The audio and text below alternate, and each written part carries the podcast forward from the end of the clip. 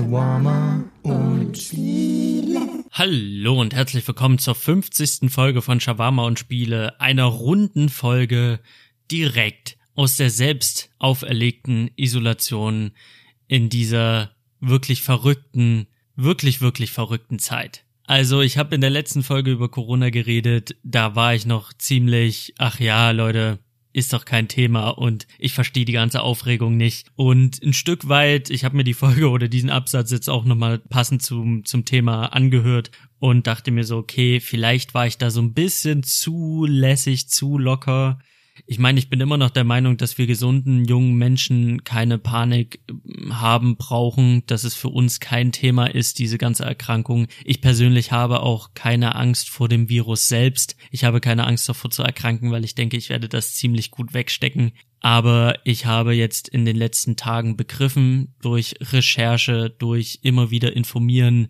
dass ich, ja, dass es einfach nicht um mich geht es geht nicht um mich und es geht nicht um meine Gesundheit und es geht nicht darum, dass ich überlebe, sondern es geht um die Risikogruppe da draußen. Es geht um die alten Menschen, es geht um die Menschen mit Vorerkrankungen, es geht halt auch um junge Menschen, die an Krebs leiden, dessen Immunsystem gerade einfach im Eimer ist, weil sie mitten in einer Chemo stecken. Es geht um Leute, die sowieso irgendwelche Immunerkrankungen haben und äh, schon sowieso im Arsch sind. Um diese Leute geht's. Und das sind nicht nur die Alten, das sind auch die jungen Leute. Leute mit Herz-Kreislauf-Erkrankungen. Es geht darum, diese Menschen zu schützen. Es geht nicht um meine Gesundheit und es geht auch nicht darum, ob ich jetzt in Panik gerate oder ob ich jetzt Angst habe oder nicht Angst habe. Darum geht's halt nicht. Und darum geht's schon lange nicht mehr. Und es ist einfach Wahnsinn, was für eine verrückte Zeit wir gerade durchmachen. Und ich denke, das hat noch niemand von uns, möchte ich behaupten, in dieser Form erlebt. Was ist eigentlich passiert von der letzten Folge bis jetzt in meinem Leben? Ich war in London, da war natürlich Corona ein Thema, aber in London war es noch weniger ein Thema als in Deutschland. Ich hatte eine unfassbar gute Zeit in London, da will ich auch unbedingt noch drüber reden, weil ich habe ein ganz, ganz fantastisches Musical gesehen, nämlich das Book of Mormon. Da will ich aber ganz in Ruhe drüber reden. Das will ich jetzt gar nicht in dieses Thema Corona mit einfließen lassen und das sollte wirklich so ein extra Part im Podcast kriegen. Es war eine wirklich tolle Zeit. Um, über London werde ich auf jeden Fall nochmal reden, ganz speziell und gesondert. Ich war also in London, bin zurückgeflogen, habe dann auch am nächsten Tag direkt angefangen zu arbeiten und ich will jetzt nicht zu intern plappern, weil ich finde das immer unprofessionell. Das heißt, ich werde es so oberflächlich wie möglich halten. Zuhörer wissen ja, ich arbeite in einem Medienunternehmen und es war schon ein Thema. Corona war ein Thema und ich kam aus meinem London-Trip, von meinem London-Trip zurück und war halt einfach so, okay, wieso reden hier die ganzen Leute von Corona? Wieso ist das jetzt gerade so ein großes Ding? Wieso wird das gerade so aufgepuschert? Ich habe es einfach nicht verstanden. Und meine Kollegen waren auch noch so, na ja, es ist wirklich kein Thema, man muss halt nur gucken, bla bla bla wenn das hier nach Deutschland kommt oder wenn das hier in Deutschland ist. Es gibt ja jetzt schon einen, einen Verdachtsfall oder es gab schon einen bestätigten Fall. Irgendwie so. Es war halt an diesem Dienstag noch sehr, naja, guck mal mal. Am Mittwoch sah es dann schon anders aus. Da hieß es dann, okay, wir werden halt ähm, am Freitag werden wir einfach im, im Homeoffice einfach einen Testdurchlauf machen. Und ich dachte mir, okay, es wird halt gerade so getestet, wie macht man das in einem Ernstfall? Aber von einem Ernstfall war nie die Rede. Da waren wir an dem, am Mittwoch noch gar nicht dabei, irgendwie von einem Ernstfall zu reden. Und dann auch in den, am Donnerstag war nie die Rede von dem großen Ernstfall. Es wurde halt immer nur gesagt, okay, wir tun uns so ein bisschen drauf vorbereiten. Es wird so ein bisschen geguckt, wie man jetzt vorgeht. Wir wollen darauf vorbereitet sein. Wir wollen das einfach, ähm, ja, wir wollen halt einfach darauf vorbereitet sein, falls etwas sein sollte. Und für uns war klar, okay, es wird halt, falls irgendwie was passiert, ja, mein Gott, wird bestimmt nichts passieren. Also man hat diese, diese drohende Pandemie oder diese Pandemie einfach nicht ernst genommen. Und man hat auch diese, diese drohende Sache einfach nicht ernst genommen, sondern es war halt alles so, ja, guck mal mal, mach mal mal, versuch mal mal. Und dann ging alles ganz, ganz, ganz schnell. Dann hieß es, ja, okay, ähm, wir machen jetzt Homeoffice so und so lange, nee, Moment, wir machen es doch ein bisschen länger. Okay, wir gehen jetzt alle nach Hause. Und so war das wie so ein Domino-Effekt. Also ich, ich rede hier sehr kryptisch, weil ich halt einfach keine internen Sachen ausplaudern möchte, weil ich äh, das einfach auch nicht will. Ähm, ich will jetzt auch nicht sagen, für welches Medienunternehmen ich arbeite oder welche Schritte dieses Medienunternehmen eingeleitet hat. Es war aber so vom Gefühl her wirklich von Tag zu Tag, von Stunde zu Stunde gab es wirklich massive Veränderungen und Umplanungen. Es hieß wirklich am Anfang, wir probieren mal aus, wie das so funktionieren sollte. Und dann ging es halt wirklich in, in einem Affenzahn wurde aus, wir probieren mal aus, wurde, wir machen es mal eine Woche zu, okay, wir werden jetzt bis in den April herein äh, Homeoffice betreiben und wir werden jetzt hier einfach zusehen, dass wir die heiligen Hallen schließen. Und das ging alles so, so flott, dass ehe ich mich versehen konnte, ehe ich überhaupt wusste, was abging, war ich im Homeoffice. Das erste Mal in meinem Leben saß ich zu Hause und hab mit meinen Vorgesetzten oder mit meiner Chefin geskypt und mit meinen Kollegen und wir haben einfach alle zu Hause gehockt und uns von zu Hause aus irgendwie verständigt und haben geplant, wie wir jetzt weitermachen, was jetzt überhaupt abgeht und wie wir so normal wie möglich mit unserer Arbeit voranschreiten. Und dann habe ich mir überlegt, okay, vor zwei Tagen hast du noch im Büro gehockt und dir gedacht, ach, das ist doch nichts, das ist doch kein Thema. Also was, okay, wir machen jetzt hier einen auf, wir probieren mal aus, aber es wird ja nicht ernst sein. Also es wird ja nicht dazu kommen. Und zwei Tage, Tage später saß ich halt da und dachte mir so, okay, du sitzt im Homeoffice, du sitzt im fucking Homeoffice. Und es sieht so aus, als würdest du die nächsten Wochen im Homeoffice sitzen. Und noch im Homeoffice hat sich herauskristallisiert, dass es nicht nur so ein paar Tage oder ein, zwei Wochen Homeoffice sein werden, sondern dass wir jetzt wochenlang im Homeoffice sind dass ich wochenlang von zu Hause arbeite und meine ganzen Aktivitäten auf ein Minimum beschränken werde. Und diese Erkenntnis war einfach so, pff, okay, krass. Einerseits cool, weil dadurch wird meine meine Finanzen werden dadurch gedeckt, ganz klar. Ich werde, äh, ich arbeite weiter, werde weiter bezahlt. Ich habe die Möglichkeit dazu. Ich habe das Riesenglück dazu. Viele haben dieses Glück nicht. Viele Künstler, viele selbstständige Gastronomieleute, die haben einfach gerade das Problem, dass sie um ihre Existenz bangen müssen, dass sie gucken müssen, wie sie nächsten Monat noch die Miete bezahlen. Leute, die finanziell halt gerade mega am Abrutschen sind und zu kämpfen haben, das ist wirklich kein Spaß und ich habe das riesen, riesen Glück, in einem Medienunternehmen zu arbeiten, das einfach technisch so ausgerüstet ist, dass sie, dass das Homeoffice nicht so das große Ding war oder das Umsätteln darauf nicht so das große Ding war. Ich denke, da haben andere Unternehmen sehr, sehr viel mehr Probleme, sehr, sehr viel mehr zu kämpfen. Also ich kann da jetzt auch keine Insights geben. Ich weiß nur so für mich, es gab natürlich so ein paar Sachen, die geklärt werden mussten, aber ich hatte so das Gefühl, insgesamt, ähm, das kann ich also nur als studentische Aushilfe betrachten, ich hatte halt wirklich das Gefühl, alle wussten, was sie so zu tun hatten. Es gab einen Plan. Es gab natürlich viele Dinge, an die wurden nicht gedacht, aber es wurde halt eine Lösung schnell, eine Lösung dafür gefunden.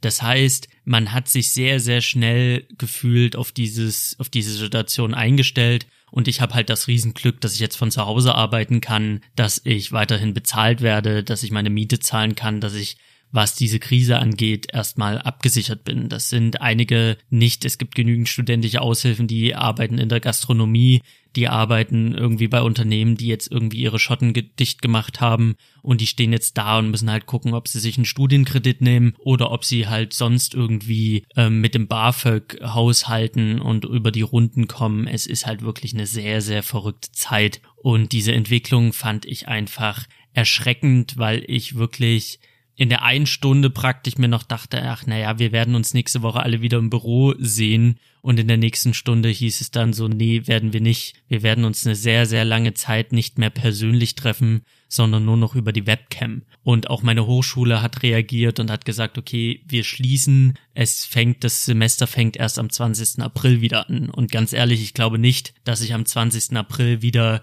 ganz normal in die Hochschule gehen werde, sondern es wird Online-Kurse geben, es wird irgendwelche Ausweichmöglichkeiten geben, aber in einem, in einem Hörsaal werde ich mich sicherlich nicht Ende April befinden. Das kann ich mir aktuell, wie die Lage gerade aussieht, nicht vorstellen. weil wir sind gerade an einem Punkt, wir sind gerade am Anfang der großen Scheiße und wir müssen jetzt einfach zusehen, dass die Scheiße nicht so übermäßig groß wird. Und ich habe natürlich dann angefangen, mich ein bisschen mehr mit dem Thema Corona auseinanderzusetzen. Ich habe angefangen, täglich die Tagesschau zu gucken und einfach versucht, up to date zu sein. Ich habe viel mit Lou in London geschrieben.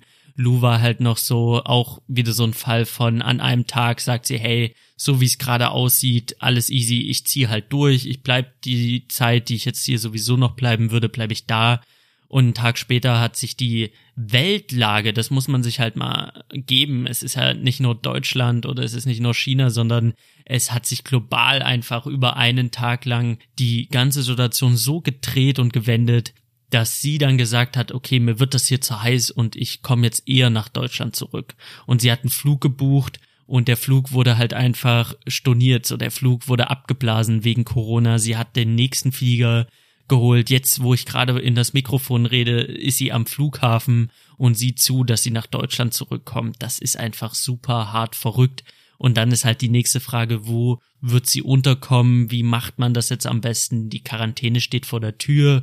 Wir haben uns in eine selbst auferlegte Quarantäne begeben. Also ich persönlich und auch meine Mitbewohnerin. Ähm, wir gehen nur noch das Nötigste an Wege raus. Also wir gehen einkaufen aber ansonsten bleiben wir so gut es geht halt in der Wohnung drin, auch wenn wir keine, keine Symptome zeigen, sind wir einfach, hören wir einfach auf das, was die Regierung sagt und die Regierung sagt einfach, bleiben Sie zu Hause, bleiben Sie ruhig, machen Sie nur die nötigsten Wege.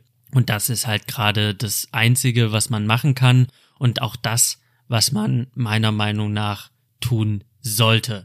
Weil das ist das ganze andere Ding. Man hat einfach seine Arbeit, die gerade irgendwie neue Wege geht. Es gibt halt die, das Studium, die Hochschule, die schließt, wo einfach gerade Unsicherheit herrscht. Das ist halt das eine. Oder halt Lou, die aus London jetzt früher zurückkommt, einfach um wieder in der Heimat zu sein. Das sind so die einen Sachen und die anderen Sachen, die gerade abgehen, das sind einfach die Menschen in unserer Gesellschaft. Das sind die Leute, das sind unsere Nachbarn. Das sind die Leute, mit denen wir in diesem Land leben. Und da muss ich ganz einfach sagen, was ich die letzten Tage so mitbekommen habe über die Medien oder wenn ich einkaufen gehe, diese Gesellschaft oder die Leute, die ich gerade so wahrnehme, das sind Menschen, mit dem machst du, mit denen machst du einfach keine Krise durch. Das sind keine Menschen, mit denen du irgendwie eine Krise durchmachen möchtest. Das sind Menschen, wo ich ganz einfach sage, wenn die Apokalypse kommen sollte, dann bitte, lieber Gott, nimm mich einfach zu dir, nimm mich einfach zu dir, ich möchte die Apokalypse nicht überleben, ich möchte mit diesen Vollpfeifen, mit diesen Vollpfosten, möchte ich nicht in die Postapokalypse gehen. Bitte verschont mich, bitte, bitte, bitte, wenn die Apokalypse kommen sollte, wenn die Welt zu Ende geht, dann geh bitte, dann will ich mit zu Ende gehen, dann will ich nie. Ich will nicht mit diesen Volltrantüten, mit diesen Vollpfosten da draußen, mit denen möchte ich nicht alleine sein in der Postapokalypse. Das ist nichts, was ich irgendwie mir vorstellen könnte. Das ist nichts Erstrebenswertes. Da sag ich lieber, das Leben war schön bis an dieser Stelle, aber jetzt ist auch mal gut. Also wirklich ohne Scheiß. Die Dummheit der Menschen, die kennt ja absolut gar kein Ende. Das ist unfucking fucking fassbar. Ich war vorhin, also fangen wir von vorn an. Es fing damit an, dass alle angefangen haben, Hamster-Einkäufe zu machen. Ich hab nicht gehamstert. Ich dachte mir, okay, so schlimm wird's ja nicht sein. Politiker sagen, Leute, Hamstern ist nicht nötig. So schlimm ist es nicht.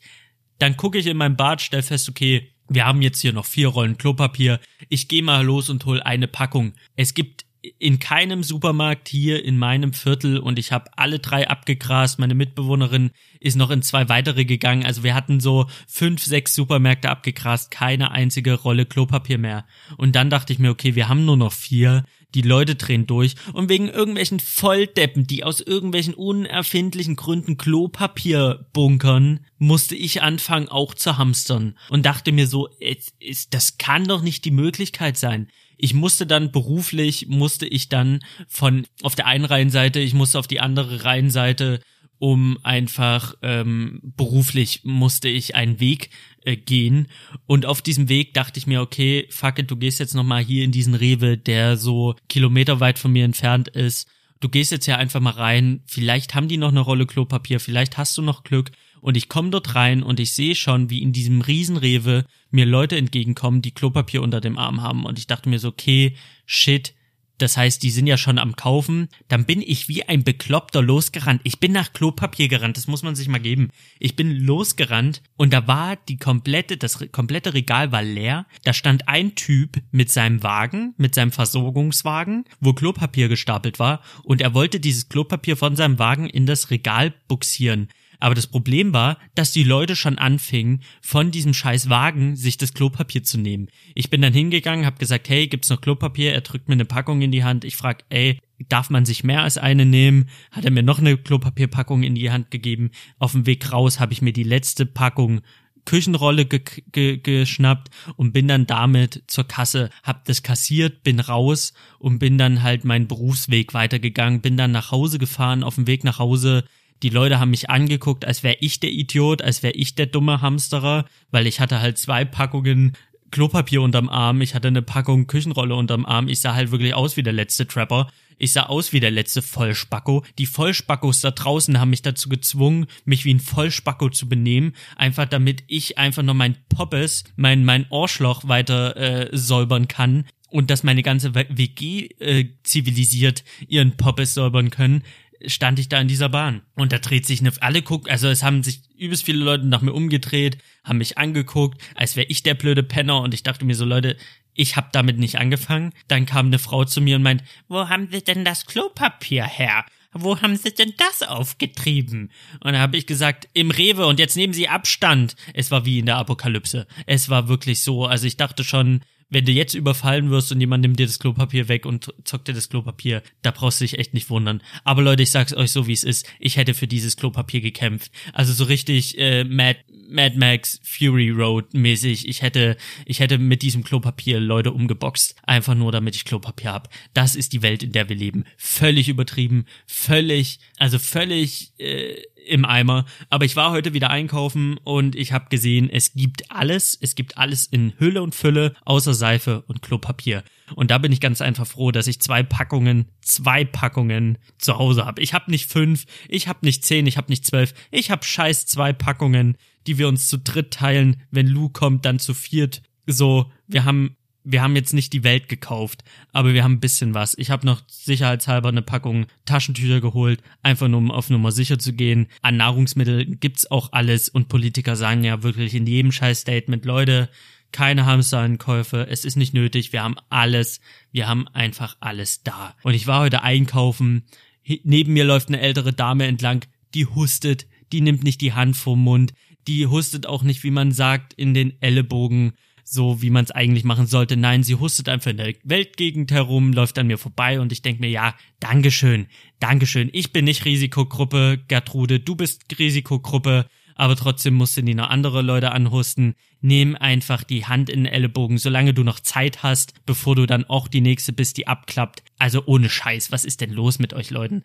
Ich gehe an Kühl, äh, ans Kühlregal, ich möchte mir noch eine leckere Limo mitnehmen, da steht ein Typ, 30, Mitte 30, hustet durch die Gegend, hustet ohne die Hand vom Mund zu nehmen oder einen Ellenbogen zu heben und da rein zu husten. Nein, er hustet in der Weltgegend herum. Ob Corona oder nicht, das ist scheißegal. Ich werde einfach husten, wie es mir gerne passt und ich denk mir, ja, komm, Digga, geh doch einfach nach Hause, wo du hingehörst. Wirklich, was ist denn, was ist denn los mit den Menschen? Ich stehe an der Kasse, es gibt diese 1,5 Meter Abstand Haltlinien auf dem Boden ein, eingedingst. Ich halte mich dran, weil ich mir denke, okay, die sind nicht zum Spaß auf dem Boden. Ich halte meine 1,5 Meter Abstand. Hinter mir hat jemanden, hat jemanden Scheißwagen, auch so 50 plus älterer Herr oder älterer Herr, so alter mein Vater und fährt mit diesem Wagen gegen mein Schienbein, so nach dem Motto, bewegst du dich mal bitte, Junge. Und ich denke mir, nee, ich halte den Abstand ein, ich warte, bis die,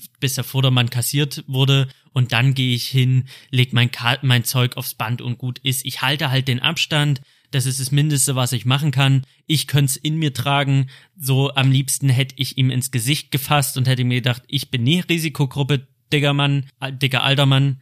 Oder ich hätte ihm einfach seinen scheiß Korb am liebsten umgeworfen, weil er immer in meine Hacken äh, und mit solchen Klobbys hast du zu tun, mit solchen Vollpfosten hast du zu tun. Dann gehst du nach Hause oder ich gehe nach Hause, guck die Tagesschau, Das sind Leute, die sitzen im Park, sagen, ah ja, ob ich zu Hause bleibe oder nicht, das mache ich nach Gefühl. Und ich denke mir so, Leute, zu Hause bleiben ist das Einzige, was hilft, um die Infektion zu stoppen, um die nicht zu stoppen, sondern um die Infektion zu verlangsamen, damit sich nicht so viele Leute anstecken. Und da gibt's immer noch Leute, die sagen, ach, es ist schönes Wetter, ich gehe mal in den Park. Ist ja chillig. Ich gehe einfach mal in den Park und da gucke ich mal und ich mache das nach Bauchgefühl so. Wenn ich es einfach fühle, dann gehe ich raus. Wenn ich es nicht fühle, bleibe ich drin. Und man denkt sich so, ey, wirklich ist es dein Scheiß Ernst? Ja, du junger Mensch wirst höchstwahrscheinlich nicht dran sterben aber du sollst halt nicht rausgehen. Der Dr. Tro Trosten, Dr. Trosten, das ist ähm, ein Virologe von der Charité, der hat einen Podcast bei dem NDR. Das ist gerade so der Experte, der gefragte Experte zu dem Thema. Der hat auch gesagt, die Leute denken sich, ach, ist ja kein Problem, ich gehe mal ein bisschen raus, ich mach mal hier ein bisschen chillig. Das Problem ist, wenn du rausgehst, kannst du nicht mehr absehen, wie viele Menschen dir entgegenkommen. Und wenn du Pech hast, stehst du an der Haltestelle, dir kommen 20 Menschen entgegen, du gibst die Keime weiter oder du kriegst die Keime. Du kannst nicht isoliert durch die Stadt dich bewegen. Das geht halt ganz einfach nicht. Du bist immer einem gewissen Risiko ausgesetzt und du wirst auch zu einem gewissen Risiko, wenn du die Haustür verlässt. Deswegen bleib drin, außer du musst halt was einkaufen gehen, außer du musst arbeiten gehen, aber selbst dann nimm das Fahrrad und beweg dich jetzt nicht in, in den Park, mach keine Corona-Partys.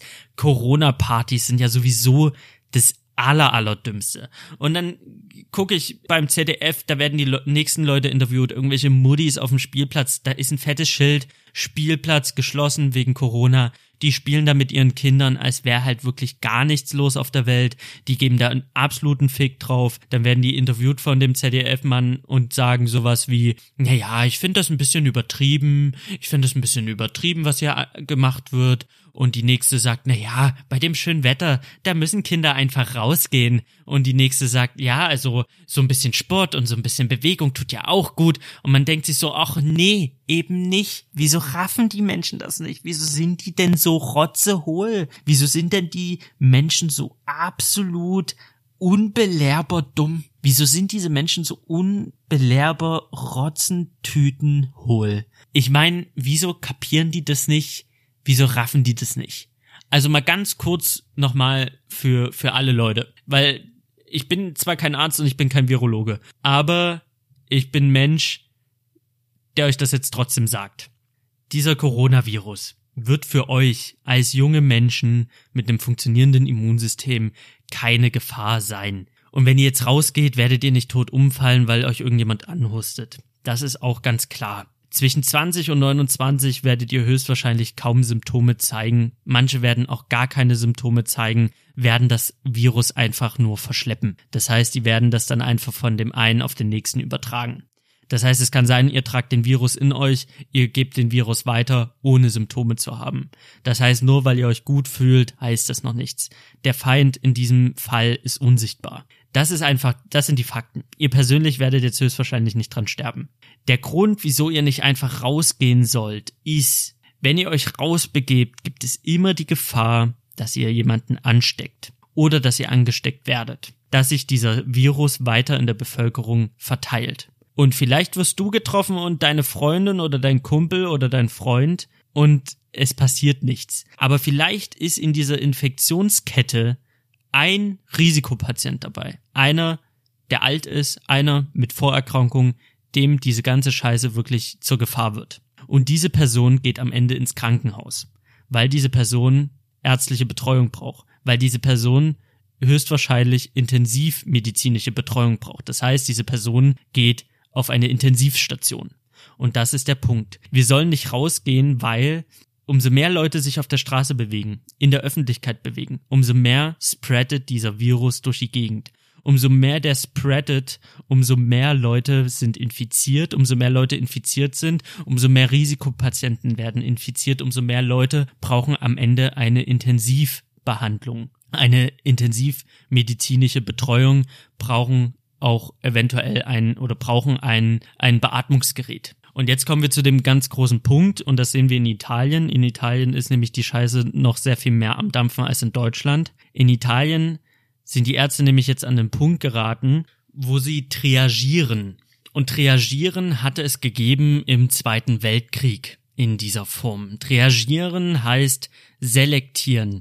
Wenn eine gewisse Anzahl an Leuten kommt, die Hilfe brauchen. Man hat aber nur eine endliche Anzahl an Krankenbetten und Versorgungsmaschinen, also Beatmungsmaschinen. Dann muss triangiert werden, also selektiert werden nach Priorität. Und das machen Ärzte in Italien. Und das ist ein Zustand, der unter allen Umständen verhindert werden muss. Weil das heißt im Klartext einfach, Beispiel, es gibt zehn Krankenbetten, es gibt zehn Beatmungsmaschinen, aber es gibt 15 Menschen, die diese Maschinen brauchen. Das heißt, fünf Menschen können nicht versorgt werden. Was macht der Arzt? Der Arzt geht rum und sucht die zehn Leute aus, die die höchste Wahrscheinlichkeit haben zu überleben. Die anderen fünf haben gelitten. Und das muss man sich mal auf der Zunge zergehen lassen. Italienische Ärzte entscheiden dann im Vornherein, wer kriegt noch die Chance, um sein Leben zu kämpfen und wer kriegt diese Chance nicht. Das hört sich sehr drastisch an, aber das ist halt ganz einfach so. Und da sind Ärzte dann in der Verantwortung, diese Entscheidung zu treffen. Und jetzt könnte man sagen, na ja, okay, der 80-jährige Opa, der hat ja sein Leben gelebt, aber erzähl mal dem 80-jährigen Opa, dass er jetzt sterben muss. Ich glaube, auch wenn du 80 bist, hast du keinen Bock auf Sterben. Wenn du 80 bist, möchtest du immer noch um dein Leben kämpfen. Das heißt, es ist ja immer so, ja, mit 70, 80, da hat man ja ein gewisses Alter. Ja, aber diese Menschen, frag mal diese Menschen, ob die genauso darüber denken. Ob der 70-Jährige oder der 80-Jährige auch sagt, ah ja, stimmt, ich habe ja schon gelebt und ich kann ja jetzt endlich mich zur Ruhe betten. Das wird höchstwahrscheinlich nicht die Antwort sein. Das heißt, man wird Menschen sterben lassen müssen. Das hört sich sehr, sehr schlimm an, aber das ist halt nun mal das, was wir in Italien gerade sehen. Menschen können nicht versorgt werden und es gab auch einen Arzt in Italien, der wurde interviewt und der hat gesagt, wenn ein Mensch schon drei Organschäden hat, dann ist der einfach da ist er weg vom Fenster, dann wird er wirklich liegen gelassen zum Sterben und dann stirbt er an, an der Stelle, wo er gerade liegen bleibt. Der hat nicht die Chance, um sein Leben zu kämpfen, sondern der hat halt einfach gelitten. Und das ist sehr, sehr bitter. Und das ist halt dieses Selektieren, dieses Drangieren muss aufgehalten werden. Das darf in Deutschland nicht passieren. Unser deutsches Gesundheitssystem ist sehr, sehr gut, aber es geht darum, die Kurve an Infizierten flach zu halten. Das ist das, was man auf Social Media ganz oft äh, sieht, dieses Hashtag flatten the curve oder so heißt das Hashtag. Es heißt einfach so, die, die Infektionsrate, also die ähm, Anzahl an Infizierten so gering wie möglich zu halten, um unsere, um unser Gesundheitssystem nicht zu überlasten. Weil wenn wir drinne bleiben, senken wir automatisch durchs Nichtstun, durch zu Hause bleiben, Videospiele spielen, Netflix gucken, Amazon Prime gucken, äh, irgendwelche Serien ballern, irgendwelche Filme ballern, sich einrubbeln, Pornos gucken, einfach chillen. Einfach hardcore zu Hause chillen. Dadurch retten wir Menschenleben, weil wir nicht draußen sind und Leute anstecken. Das ist halt das, was wir tun müssen als Gesellschaft, wo wir uns alle dran halten müssen. Und dann ärgert's mich einfach, wenn ich Tagesschau gucke und dann sehe ich Leute, die sagen, ah, ich mache das nach Bauchgefühl, entweder ich gehe raus oder ich gehe nicht raus. Eine wurde interviewt und sagte, na, natürlich gehe ich raus. Weil wenn die Ausgangssperre kommt und die wird höchstwahrscheinlich kommen, da gehe ich nicht raus. Und man denkt sich so, ja, genauso wegen Pfosten wie dir gibt es diese Ausgangssperre. Und Ausgangssperre ist keine schöne Sache. Das sagt sich jetzt so leicht Ausgangssperre. Was heißt Ausgangssperre? Ausgangssperre heißt, es wird auf der Straße kontrolliert von Ordnungsamt, Polizei, höchstwahrscheinlich Polizei, also von Autoritätspersonen auf der Straße wird kontrolliert, wo du hingehst. Das ist die absolute Überwachung meiner Meinung nach, wenn du rechtfertigen musst, wo du hingehst. Die können dich anhalten, dann musst du sagen, wo du gerade hingehst und wenn der Grund nicht nötig ist, dann musst du eine dicke, fette Geldstrafe bezahlen was sind so nötige Gänge? Nötige Gänge sind zum Beispiel Weg zur Apotheke, Weg zum Arzt, Weg auf Arbeit, Weg zum Blutspenden. Blutspenden ist gerade wieder, also es muss Blut gespendet werden. Es gibt ganz wenige Blutkonserven noch, also es gibt gerade so einen Tiefstand, es muss ganz viel gespendet werden. Also wenn ihr spenden könnt, dann solltet ihr spenden gehen. Noch so ein Weg wäre halt so ein Versorgungsweg, heißt das. Also einkaufen wird immer noch möglich sein. Das heißt, ich kann das Haus verlassen und muss mich dann wirklich von der Haustür zum Supermarkt auf direktem Weg befinden, kann dort meine Einkäufe tätigen, wieder zurück nach Hause. Das ist eine Ausgangssperre. Eine Ausgangssperre heißt dann wirklich, da ist nicht eben mal so, oh ja, ich schlender mal so ein bisschen rum. Nee, da gibt's eine fette Geldstrafe und dann gibt's richtig hart auf den Sack. Du bleibst dann halt einfach zu Hause. Das ist das Worst-Case-Szenario. Das ist etwas, was man in unserer freiheitlich-demokratischen Welt, also Land in diesem Land eigentlich nicht möchte, aber machen muss, weil die Leute dämlich sind. Das muss man halt einfach so sagen. Wenn man sich die Rede von Merkel mal genau anhört, dann liest man zwischen den Zeilen oder dann hört man zwischen den Zeilen ein was ganz klar durch. Leute, bleibt zu Hause. Wenn ihr nicht zu Hause bleibt, wenn ihr dämlich seid, dann müssen wir es halt vom Staat aus klären. Und das kommt einfach auf uns zu. Heute ist Freitag und ich gehe davon aus, spätestens Montag haben wir diese ähm, Ausgangssperre definitiv. Und dann heißt es zwei Wochen, vier Wochen, vielleicht auch länger, diese, diese Ausgangssperre auszusitzen. Und das ist dann wirklich ungeil.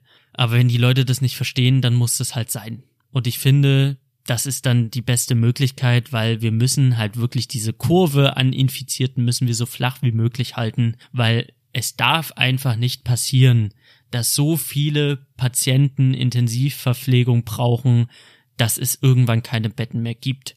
Und das, das ist die große Gefahr. Und man denkt sich jetzt als junger Mensch, naja, ich habe dann halt nur einen Husten, ist ja nicht so schlimm. Aber denkt doch jetzt mal an eure Oma, denkt an euren Opa, denkt auch an eure Eltern, die 50 plus sind. Denkt vielleicht an junge Menschen, die ihr kennt, die Vorerkrankungen haben. Vielleicht kennt ihr auch jemand, der gerade Krebs hat. Vielleicht kennt ihr jemand in eurem Alter, der halt irgendwie irgendeine andere, irgendein anderes Leiden hat, irgendeine Immunschwäche hat. Das sind solche Kandidaten. Und diese Kandidaten stehen dann im Krankenhaus und man will doch nicht, dass der Arzt rumgeht und dann da eure Oma vielleicht sagt, okay, eure Oma hat keine Chance mehr und deswegen kriegt jetzt der Hans-Peter die Maschine und eure Oma darf sich jetzt hinlegen und darauf warten, dass sie, dass sie die Augen zumacht. Das ist wirklich, also dieses Szenario, das muss auf jeden Fall verhindert werden. Corona-Partys, wenn man das schon hört, das ist so das Dämlichste. Und wenn ich die Leute sehe in diesen Interviews, dann denke ich mir, wie egoistisch, wie dumm kann man sein? Und dann irgendwelche Experten, die dann noch sagen, ja, man muss ja Verständnis haben dafür, dass die Leute, die Leute, die, die müssen sich erstmal an diese, an diese Situation gewöhnen und man muss denen ein bisschen Zeit geben. Nee, wir haben keine Zeit mehr. Bleibt zu Hause. Was ist so schwer daran? Klar, wenn die Sonne scheint, ist es nicht geil, zu Hause zu sitzen und Däumchen zu drehen. Manchmal fällt einem die Decke auf den Kopf. Das ist nicht geil. Aber das ist das Opfer, was wir bringen müssen. Und das ist ein verhältnismäßig geringes Opfer. Klar ist es schwer, wenn man Kinder zu Hause hat und diese Kinder vor Langeweile durchdrehen. Das zerrt an den Nerven und das ist heftig. Aber auf den Spielplatz gehen ist keine Option. Und wir sind eine Generation, wo wir das einfach, wo das Opfer verhältnismäßig gering ist. Und wenn ich dann daran denke, also ganz vielleicht ein Äpfel- und Birnenvergleich, aber trotzdem ein Vergleich, den ich ziehen möchte. Meine Uroma in Dresden, wenn die Bomben fielen, die konnte auch nicht einfach sagen, ich gehe jetzt auf den Spielplatz. So, die musste auch irgendwo zusehen, dass sie drinne ist, weil draußen wurde sie totgebombt. So. Und in, in Europa zum Zweiten Weltkrieg gab es so viele Städte, die kaputt gebombt wurden und da konnte auch niemand auf den Spielplatz gehen. Das ist nun mal eine Krise und ich glaube, wir sind so verwöhnt, wir sind so über alle Maßen verwöhnt die letzten Jahrzehnte gewesen, dass wir, wir kennen diese, diese Krisensituation nicht. Wir kennen es nicht, einfach mal für die Gesellschaft wegzustecken. Und das ist jetzt diese Situation. Jetzt hier an dieser Stelle heißt es einfach, Opfer zu bringen. Und unser Opfer heißt zu Hause sein. Zu Hause sein und sich einschränken für das Wohl der Allgemeinheit. Das ist das Opfer, was wir bringen müssen. Und ganz ehrlich, es gab beschissenere Zeiten, um so ein Opfer zu bringen. Wie ich schon gesagt habe, es gibt so viele geile Videospiele da draußen, die kann man sich auch downloaden oder man lässt sie sich per Post schicken. Es gibt halt die Möglichkeit, die Post, die äh, ist immer noch am Start. Es gibt so viele Serien, Streaming-Dienste, Filme, die man angucken kann. Wir haben so einen Berg an Unterhaltung und da rede ich noch nicht über die Bücher, über die scheiß vielen Bücher, die wir lesen können. Es gibt so viel Unterhaltung, es gibt so viele Sachen, die man drinne machen kann, dass dieses Opfer verhältnismäßig klein ist. All die Sachen, wo ihr euch gesagt habt, dafür habe ich keine Zeit, weil ich habe irgendwie immer zu tun mit Arbeit, mit dies, das, jenes die ganzen Sachen könnt ihr jetzt in Angriff nehmen. Diese ganzen Sachen könnt ihr jetzt machen. Ich meine, klar, manche müssen raus arbeiten gehen. Es geht ja darum, dass so wenig wie möglich Leute auf der Straße sind, dass so wenig wie möglich Leute sich draußen bewegen. Das ist das, was wir erreichen müssen. Und das ist das Opfer, was wir bringen müssen. Deswegen bitte ich euch, bleibt einfach zu Hause. Hört Podcasts, spielt Videospiele, lest ein Buch, guckt Filme, Serien, aber bleibt zu Hause. Trefft euch nicht mit Leuten und macht Corona-Partys geht nicht raus und, und pimmelt irgendwo rum, geht einfach straight zu der Kasse, haltet Abstand, ähm, einfach auch Abstand halten, nicht damit ihr euch ansteckt, sondern damit ihr eventuell, wenn ihr es schon in euch tragt, nicht weiter verteilt. Deswegen auch Abstand halten. Hände waschen, 20 bis 30 Sekunden. Ich habe mir mein ganzes Leben zu kurz die Hände gewaschen. Wenn ich mir mal wirklich vorzähle, 20 Sekunden, was das heißt, 20 Sekunden wie so ein, wie so ein Chirurg vor der OP sich die Hände zu, zu reinigen. Das ist, das ist eine Veränderung. Ja, das klingt jetzt ein bisschen schmutzig, aber so ist es ja. Weißt du, manchmal, ich habe mir immer die Hände gewaschen, aber es war halt nie dieses 20 Sekunden mal zählen und feststellen, oh, das ist ja doch ein bisschen länger, als ich 20 Sekunden mein Leben lang so empfunden habe. Das sind alles Maßnahmen, die wir jetzt treffen. Viele sagen, das ist übertrieben, aber nein, das ist falsch. Man darf nicht in Panik geraten, man darf es aber auch nicht lax nehmen. Man muss die Mitte finden und die Mitte finden heißt einfach zu Hause bleiben. Bleibt fucking nochmal zu Hause. Es ist eine Zeit, von der werden wir unseren Kindern noch erzählen. Es ist so verrückt, eine Freundin von mir hat mir jetzt geschrieben, die kenne ich noch von meinem Fachabitur, die wohnt in Namibia, die hat da Familie. Und die hat halt auch erzählt, dass ähm, bei denen ist es noch relativ seicht. Auch die Infiziertenrate ist nicht sehr hoch aber da fangen die Leute schon an, unruhig zu werden. Und es fängt schon so an mit den Hamsterkäufen. Und aus der Erfahrung Deutschland hat sie halt so mitgenommen, okay, ich gehe jetzt einfach mal schon mal einkaufen, sicherheitshalber, weil heute Stichtag, alle kriegen ihr Gehalt. Da gehe ich einfach mal los. Und dieses Klopapierproblem ist halt deutschlandweit. Meine kleine Schwester, die sucht seit Tagen Klopapier. Meine Mutter hat sich eingedeckt, mein Vater, der ist sowieso auf alles vorbereitet, zwar ständig und immer. Also mein Vater ist, der Keller ist sowieso für die Apokalypse gerüstet, deswegen für den ist es überhaupt gar keine Krisensituation. Oder für den ist es natürlich auch eine Krisensituation, aber der, der lacht über die, die Amateure, die gerade losgehen. Und wir haben immer mit dem Kopf geschüttelt und waren immer so, oh, Vater Mensch, übertreibt man nicht deine Lage, aber hey, der hat die Nudeln, der hat den Reis, der hat äh, die Ausrüstung und das seit schon immer. Also da bin ich halt einfach nicht der Typ für, der da super krass einkaufen zugeht. Ja, bleibt zu Hause. Ich glaube, da, das wird das Ding sein, das wird die Folge auch sein. Die Folge wird den Titel tragen, Corona bleibt zu Hause. Und da bitte ich euch einfach, jeder, der das hört, jeder, der irgendwie seid einfach vernünftig, will ich damit sagen. Viele von euch werden vielleicht noch arbeiten gehen, dann haltet einfach durch, haltet euch bedeckt, passt auf euch auf und nehmt die Sache einfach ernst, ohne in Panik zu geraten. Ihr müsst keine Panik haben, ihr müsst es nur ernst angehen und denkt bitte an eure Mitbürger, an all diejenigen, an all diejenigen, die jetzt unseren Schutz brauchen. Wir sind jetzt auch bei 40 Minuten. Und ich denke, also ich habe jetzt auch ähm, an Videospielen nichts weiter gezockt, außer Total War, was einfach lit war jetzt so ein bisschen zur Entspannung. Ich habe auch überraschend viel gearbeitet von zu Hause aus, viel organisiert. Wups, da war das Handy weg. Hab da so ein bisschen, also ich hatte schon zu tun, trotz Homeoffice habe ich jetzt nicht die ganze Zeit rumgepimmelt und habe dann immer abends ein bisschen Total War gespielt. Ich habe die drei Staffeln vor Blogs gesehen, über die ich unbedingt reden möchte und ich habe dann dieses Musical The Book of Mormon gesehen, was ich äh, besprechen möchte. Und ich denke, das packe ich in eine eigene Folge. 40 Minuten ist heute lang genug. Und ich denke, ich werde auch an dieser Stelle Schluss machen und werde dann einfach eine gesonderte Folge machen zum Thema Musical, zum Thema Vorblogs, vielleicht ein bisschen über Total War sprechen. Vielleicht habe ich bis dahin auch noch ein anderes Videospiel gespielt, über das ich reden möchte. Bis dahin, bleibt bitte zu Hause, chillt, und habt einfach eine gute Zeit in euren eigenen vier Wänden und helft mit, indem ihr einfach mal so richtig krank Netflix suchtet, Junge! Das ist halt das Beste, was ihr machen könnt.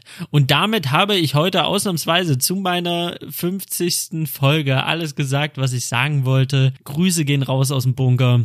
Ähm, schreibt mir bitte auf Instagram eine Nachricht oder ihr geht auf iTunes, schreibt mir dort eine Bewertung oder ihr schreibt mir unter salimspodcast at gmail.com. Ich wünsche euch einen wunderschönen Morgen, einen wunderschönen Mittag, einen wunderschönen Abend, wann auch immer ihr das hört. Ich bin raus. Vielen Dank fürs Zuhören. Tschüss.